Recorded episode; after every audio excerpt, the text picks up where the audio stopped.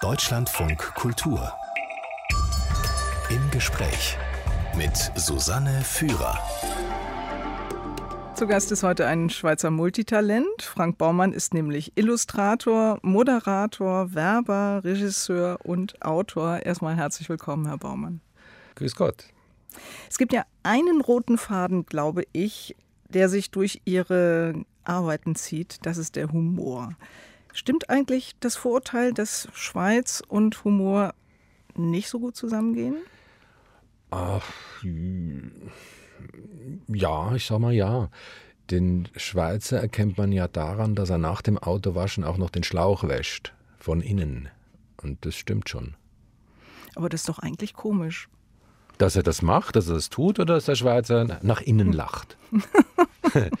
ich finde beides komisch. Aber vielleicht hängt es auch mit der Topografie zusammen. Ne?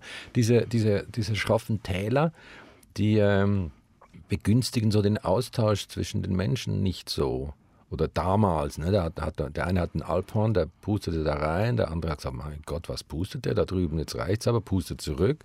Dann denkt ja, sie kommunizieren miteinander, morgens sitzt der an der Sonne, streicht sich sein Butterbrötchen und der andere denkt, mein Gott, der hat ja immer Sonne, was ist denn das für ein Idiot da drüben? Und am Abend sagt dieser, ja, hey, der grillt schon wieder. Und so, na, diese, diese, dieses Zerklüftete der Schweiz, das war wohl nicht so förderlich, dass man eine sagen wir, Italianità entwickeln konnte hier. Hm. In meiner Kindheit gab es ja noch viele Zeitschriften mit einer Rätselseite extra für Kinder. Da waren dann mal so verschiedene Aufgaben drauf und eine von denen waren dann so zwei Bilder nebeneinander, die fast identisch waren, aber nur fast. Und die Aufgabe war, die Unterschiede zu finden. Auf dem linken Bild hatte das Mädchen dann eine Armbanduhr um und auf dem rechten eben nicht. Und so ein Buch mit solchen Bildern fiel mir neulich in die Hände. Es heißt Was stimmt hier nicht? Finde die sieben Unterschiede. Der Autor Frank Baumann. Und so bin ich überhaupt auf Frank Baumann gekommen. Aber Herr Baumann, erzählen Sie mal, dieses Buch ist doch eher eins für Erwachsene, oder? Könnte man meinen.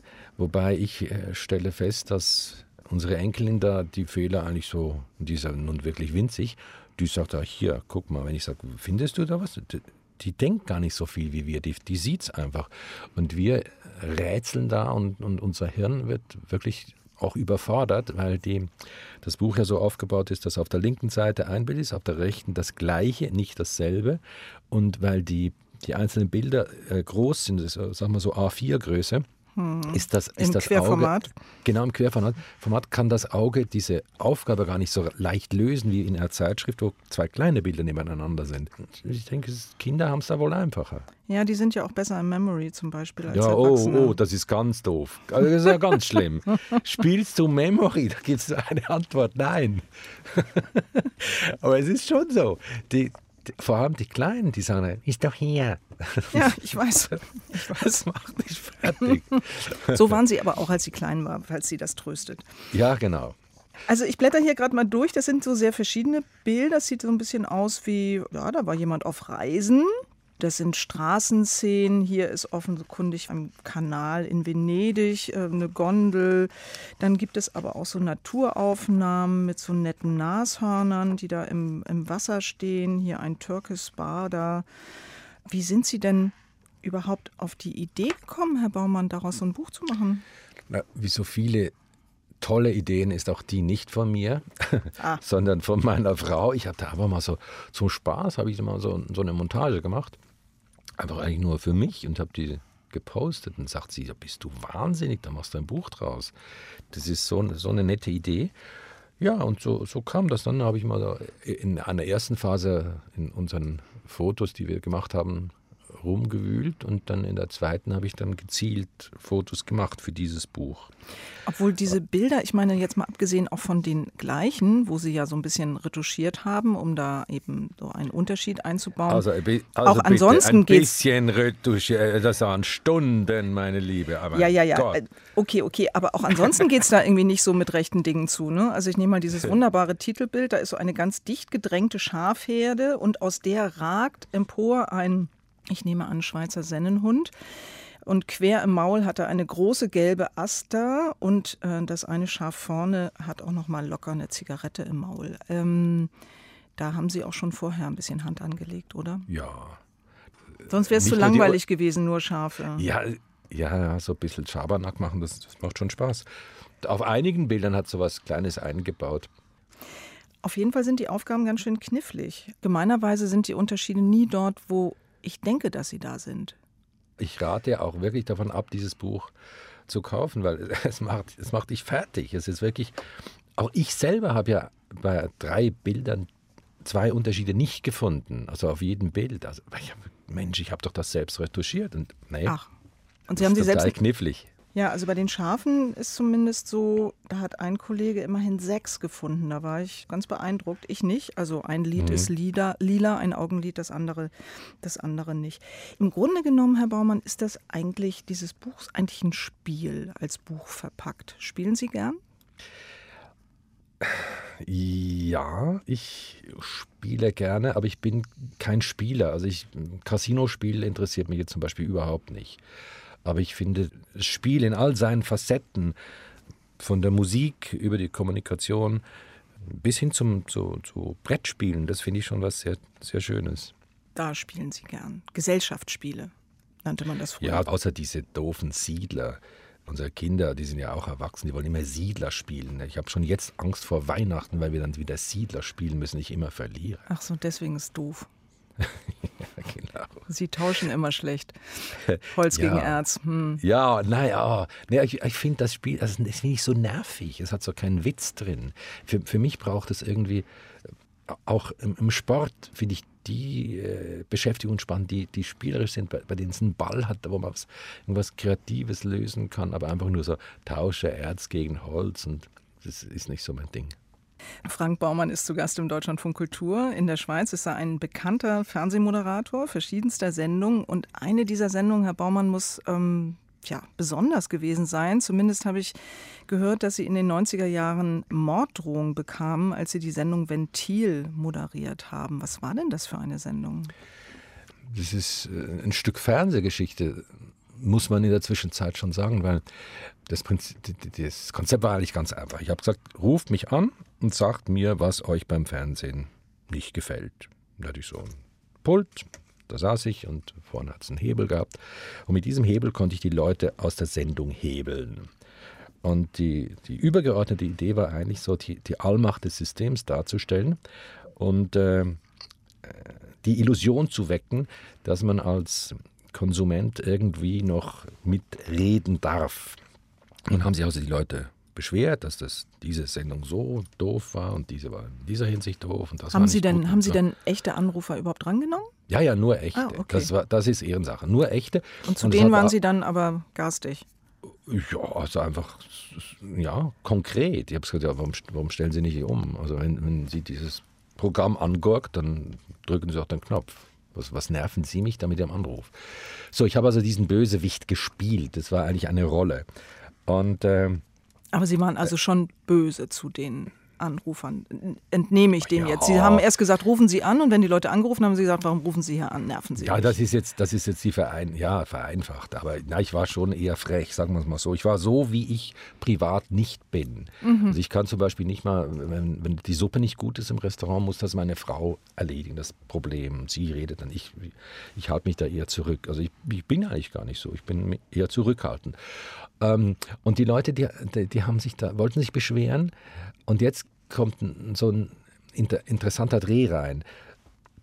Für die Menschen ist das Fernsehen nur schon das Gerät ist ein Fenster und durch dieses Fenster schauen sie in die Welt raus und ähm, wenn man natürlich dann so die Bildschirmdiagonale als, als Horizont anguckt, dann wird es schwierig, wenn man an diesem Bild rumschraubt. Wenn jetzt irgendeiner da ist und das, äh, wir haben dann diverse politische Geschichten ins Lächerliche gezogen, also was man halt so macht in einer Late-Night-Show.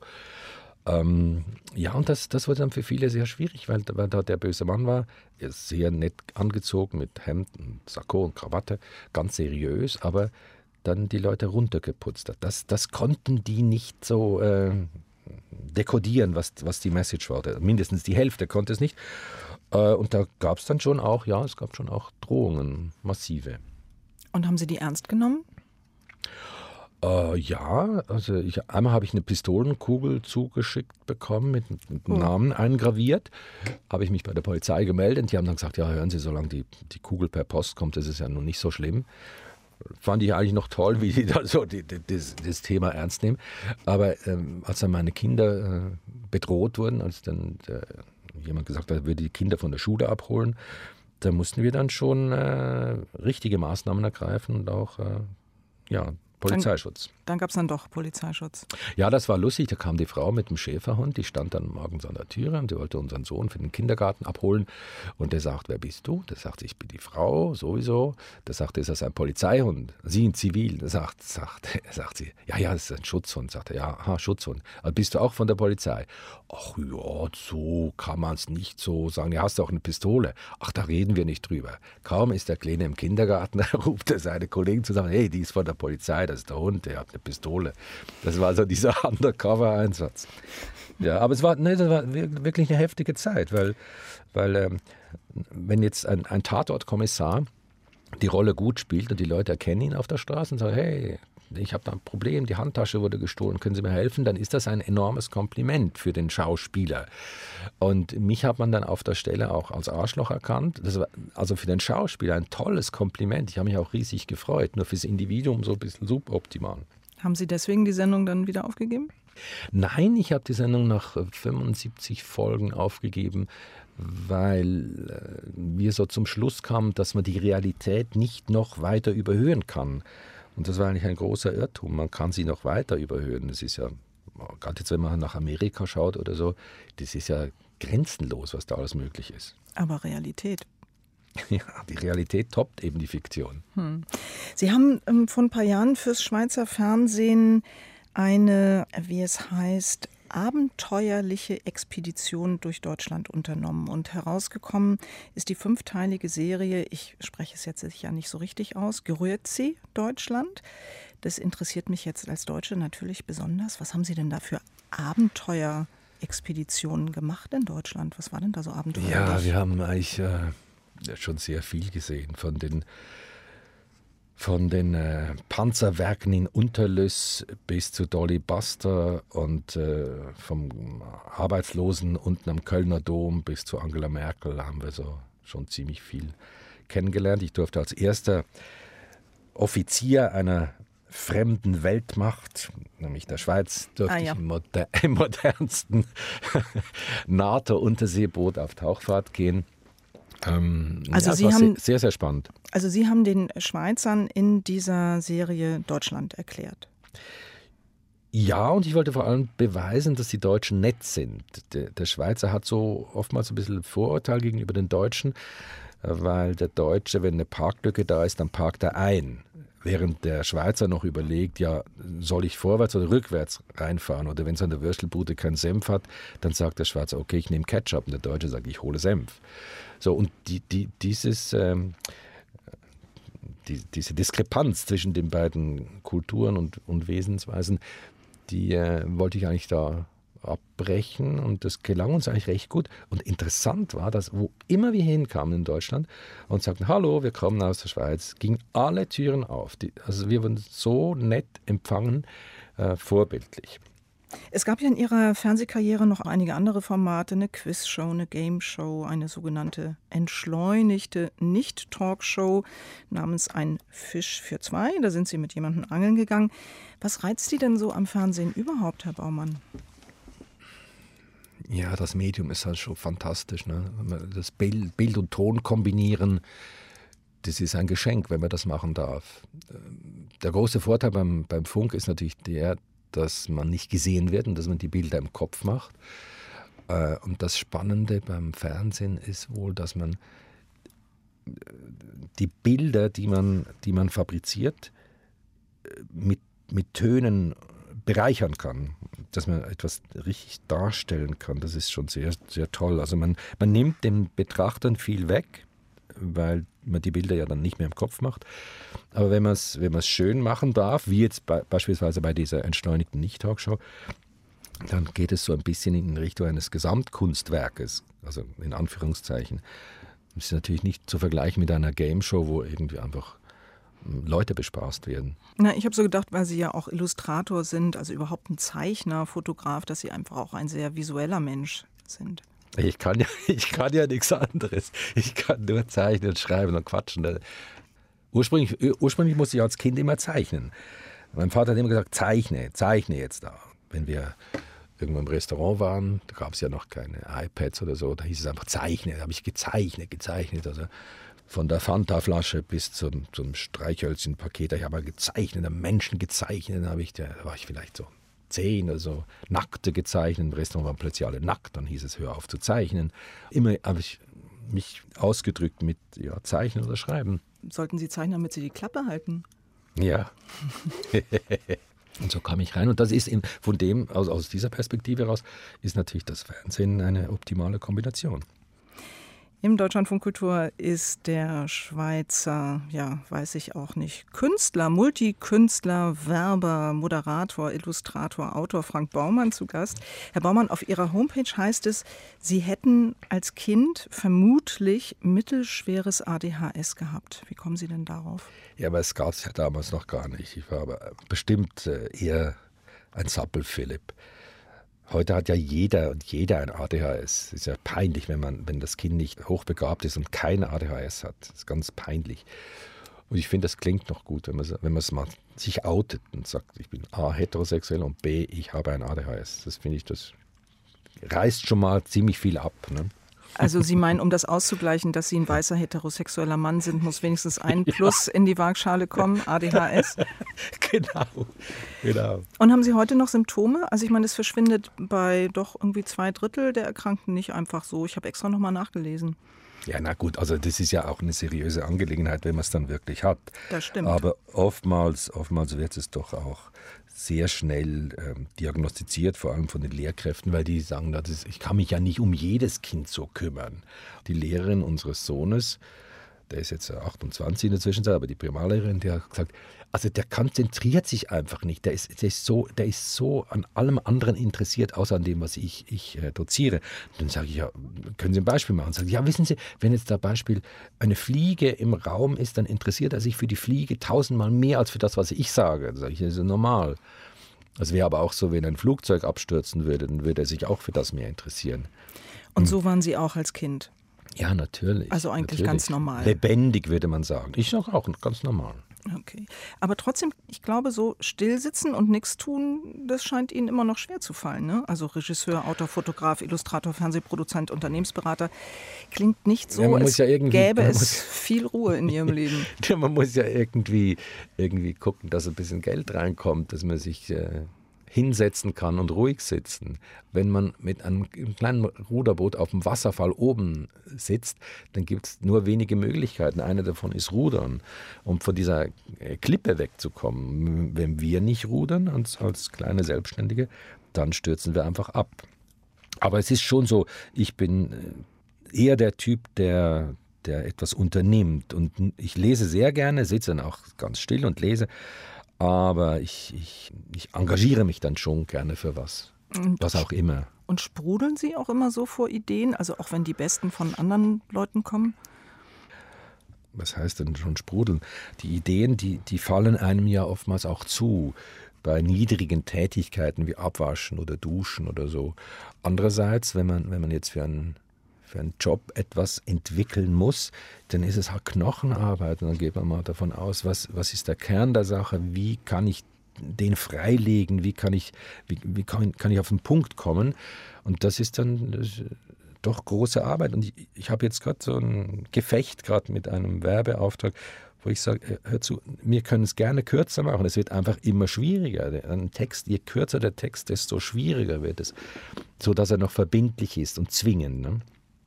1957 sind Sie geboren, Herr Baumann, und Sie haben gerade schon erzählt, dass Ihr Vater Sie schon als Kind immer angehalten hat zu zeichnen. Was haben Sie denn dann gemacht nach der Schule? Sind Sie dann auf eine Kunsthochschule gegangen? Da hatte ich ja gar keine Zeit. Ach so. ich musste ja gerade, ich musste ja gerade journalistisch arbeiten. Da war eine, eine, eine Stelle bei einer Zeitung frei und ich habe selbstverständlich sofort alles alle, alle Pläne abgebrochen und bin dort in diese Zeitung gegangen als kleiner Volontär. Und dann ging es dann immer so Schritt für Schritt weiter. Ich kam immer zu anderen Zeitungen, zu größeren Zeitungen, zum Rundfunk und in die Werbung, dann zum Fernsehen. Aber was mich wirklich immer begleitet hat, das waren Menschen, die auf mich aufgepasst haben. Ich hatte immer quasi einen, einen Mentor, der gesagt hat, hey, das kann man doch auch so machen. Oder guck mal hier, das, so, das wäre doch auch noch eine Möglichkeit. Oder sei ein bisschen mutiger, mach das, wage etwas. Ja. Sie haben gerade so ein bisschen schnell drüber hinweggesprochen, dass nach der Zeitung kam das Radio und also noch vor dem Fernsehen, über das wir vorhin gesprochen haben. Ich glaube, in Ihrem Fall war das ein Piratenradio oder auch Piratensender. Ich glaube, den Ausdruck verstehen heute wirklich nur noch die Älteren, denn heute kann ja jeder einen Podcast in die Welt schicken, aber damals brauchte ein Radio eine Lizenz und die hatte Ihr Sender ja nicht, denn in der Schweiz war Ähnlich auch wie in Deutschland. In der Schweiz waren bis 1983 ähm, private Radios nicht zugelassen, also ähnlich wie in der Bundesrepublik Deutschland, in der DDR sowieso. Was war denn das für ein Programm, für das Sie damals gearbeitet haben, dieser Piratenfunk? Das war ein Unterhaltungssender, der einfach stündliche Nachrichten gemacht hat und sonst viel Musik und, und Beiträge, die wir selbst zusammengestellt haben, hatten. Das ging dann auch so von Film, Fernseh, Kino, Theater, Konzertkritiken, Bücher, einfach, einfach was so Sport, einfach was so anfiel. Und der Sender, der hat sich in der Zwischenzeit etabliert, muss man sagen. Der feiert jetzt sein 40-jähriges Jubiläum, ist natürlich seit, seit vielen, vielen Jahren ist er zugelassen. Das ist das Radio 24, wohl einer der größten privaten Radiosender der Schweiz. Aber damals, als Sie dafür gearbeitet haben, war es noch verboten. Ja, wir haben auch mit der Zahnbürste äh, gearbeitet. Wir hatten die mit immer dabei. Weil, ja, weil zwischendurch durfte man wieder auf die Polizei, da wurde man inhaftiert. Ach, tatsächlich? Ja, ja. Und dann kamen die Carabinieris wieder und so. Es war eine sehr, sehr muntere, im Nachhinein muntere, spektakuläre Zeit. Und wir kamen uns wirklich wie die Helden vor. Wir waren echte Piraten, schmuggelten Schallplatten über den Zoll. Das gab es ja damals noch. Gut, und der Zöllner hat gesagt, die hohle Hand hingehalten, er möchte jetzt gerne was haben, damit er uns durchlässt. Und dann äh, ein anderes Mal wurde das Auto komplett auseinandergebaut, weil man Zöllner Drogen vermutete. Wo, wo, von zwischen, sind Sie zwischen Italien und der Schweiz? Ja, ja, ah, mhm. aha, natürlich. Nee, nee, der Sender war in Italien. Mhm. Das habe ich jetzt gar nicht gesagt. Ja, der war nee. in Italien. Und wie lange waren Im Sie dann? Im Epizentrum der ordentlichen Demokratie. Genau. Und wie lange waren Sie dann immer im Gefängnis, apropos Zahnbürste? Ja, so Nacht, zwei, sowas. Dann kam immer wieder ein Advokat, der hat uns wieder rausgeholt und dann ging es wieder weiter und dann wurde der Sender wieder geschlossen. Das war so ein nettes Ritual, man kannte sich ja dann schon fast. Frank Baumann ist oder war Journalist, Karikaturist, Moderator, Werber, Regisseur, Illustrator, Autor, Unternehmensberater. Haben Sie sich eigentlich immer das alle klingt paar Jahre. Wie eine Grabrede. Aber ich habe noch ist, ich habe noch ist ja, genau, gesagt. Genau. Also und schnell, da will man langsamer sagen bei einer Grabrede. Genau und betroffen. genau. Haben Sie sich immer nach ein paar Jahren gelangweilt oder wieso haben Sie so häufig gewechselt? Ja, vielleicht, vielleicht stimmt das. Vielleicht habe ich mich gelangweilt. Ja, also die Grenzen ausgelotet bei dem, was mich interessiert hat. Das ist das eine. Das andere war, dass ich natürlich dann, also so von der Zeitung den Sprung zum Rundfunk zu machen, das ist äh, subjektiv gesehen ein Karrieresprung und dann vom. Na, objektiv vom, auch, sagt die Radiofrau. Ich finde überhaupt, Radio ist eigentlich, ist eigentlich das schönste Medium. Und mhm. dann vom Radio zum Fernsehen gehen, das, das war natürlich auch toll, auch in, in einer Zeit, als ich das schön fand, dass man mich auf der Straße erkannte. Und heute finde ich es eigentlich toller, äh, hinter den Kulissen zu wursteln und, und etwas zu bewegen. Die Wechsel, die waren, die waren schon immer so, das tönt jetzt ein bisschen doof, aber so karriereschrittmäßig motiviert. Hm. Aber es, es, stimmt schon. Es, wenn mich dann etwas langweilt oder wenn mich Menschen langweilen, wenn es zu lange dauert in irgendwelchen Systemen, wow, das, wird, das ist nicht gut. Dann, dann melde ich mich dann auch. Aber Sie sind ja ein äh, begeisterter Golfer und ich glaube auch ein gar nicht so schlechter. Ich habe gar keine Ahnung von Golf. Golf ist doch aber ein Sport, der sehr viel Ruhe und Konzentration erfordert und beim Zugucken auch ziemlich langweilig aussieht. Ja, das, das Letzte würde ich jetzt nicht behaupten. Wenn es gut, gut aufbereitet ist, da, da hat das Fernsehen enorme Fortschritte gemacht, dann kann das auch sehr spannend sein. Aber es ist grundsätzlich eine völlig idiotische Freizeitbeschäftigung. Man, man knallt irgendeinen Ball durch die Gegend weg, womöglich, sucht ihn, kommt mit Säcken zurück, ist sauer auf sich und die Mitwelt. Also das ist schon ich würde jedem davon abraten, dieses, Ach, und deswegen diese Freizeitbeschäftigung. Deswegen haben Sie gleich mehrere Bücher über diese idiotische Freizeitbeschäftigung geschrieben. Ja, aber ich, ich, ich erkläre es ja dann auch in Extenso, warum das, warum das so idiotisch ist. Es ist auch so reizvoll. Es ist, man kann auch sagen, Bogenschießen ist idiotisch. Dann noch schwieriger ist ja Stabhochsprung. Stabhochsprung ist die schwierigste Sportart überhaupt. Hm. Und Golf sei die zweitschwierigste und der Reiz liegt halt darin, draußen in der Natur rumzustapfen und äh, das Unmögliche versuchen möglich zu machen. Und sich Zecken einzufangen. Auf jeden Fall tragen diese Golfbücher ziemlich merkwürdige Namen. Single in 365 Tagen heißt das eine. Ähm, da haben also Freunde von mir gesagt, das hätten sie schon in wesentlich kürzerer Zeit geschafft. Äh, ja. Single zu werden. Genau. Oder auch die Paartherapie, wobei Paar da mit einem A geschrieben wird. Was hat denn das alles mit Golf zu tun? Ja, das sind halt Ausdrücke aus, aus dem Golf. Und, äh, Was ist denn ein Single in Golfisch? Mein Gott, wie erkläre ich das jetzt? Oh, so kompliziert. Ja, das ist das wirklich kompliziert. Sport, da braucht man äh, zwei Hochschulstudien für. Ja, ja. Mhm. Nein, es ist mal grundsätzlich so, dass, dass man eine Handicap-Vorgabe hat. Also eine gewisse Anzahl Schläge, die man mehr brauchen darf als ein Profi. Mhm. So, das können 54 sein, 36, 24, was auch immer. Einfach die Schläge, die man mehr brauchen darf. Und je weniger Schläge man Vorgabe hat, desto besser ist man. Je weniger Schläge, dass man Vorgabe auf den Profi hat, desto besser ist man. Und Single ist man, wenn man unter 10 Schläge Vorgabe hat. Also wenn man weniger als 10 Schläge mehr brauchen darf als ein Profi. Kann man denn Golf überhaupt lernen durch ein Buch? Nein. Nein, nein, nein. Nein, das glaube ich jetzt wirklich nicht.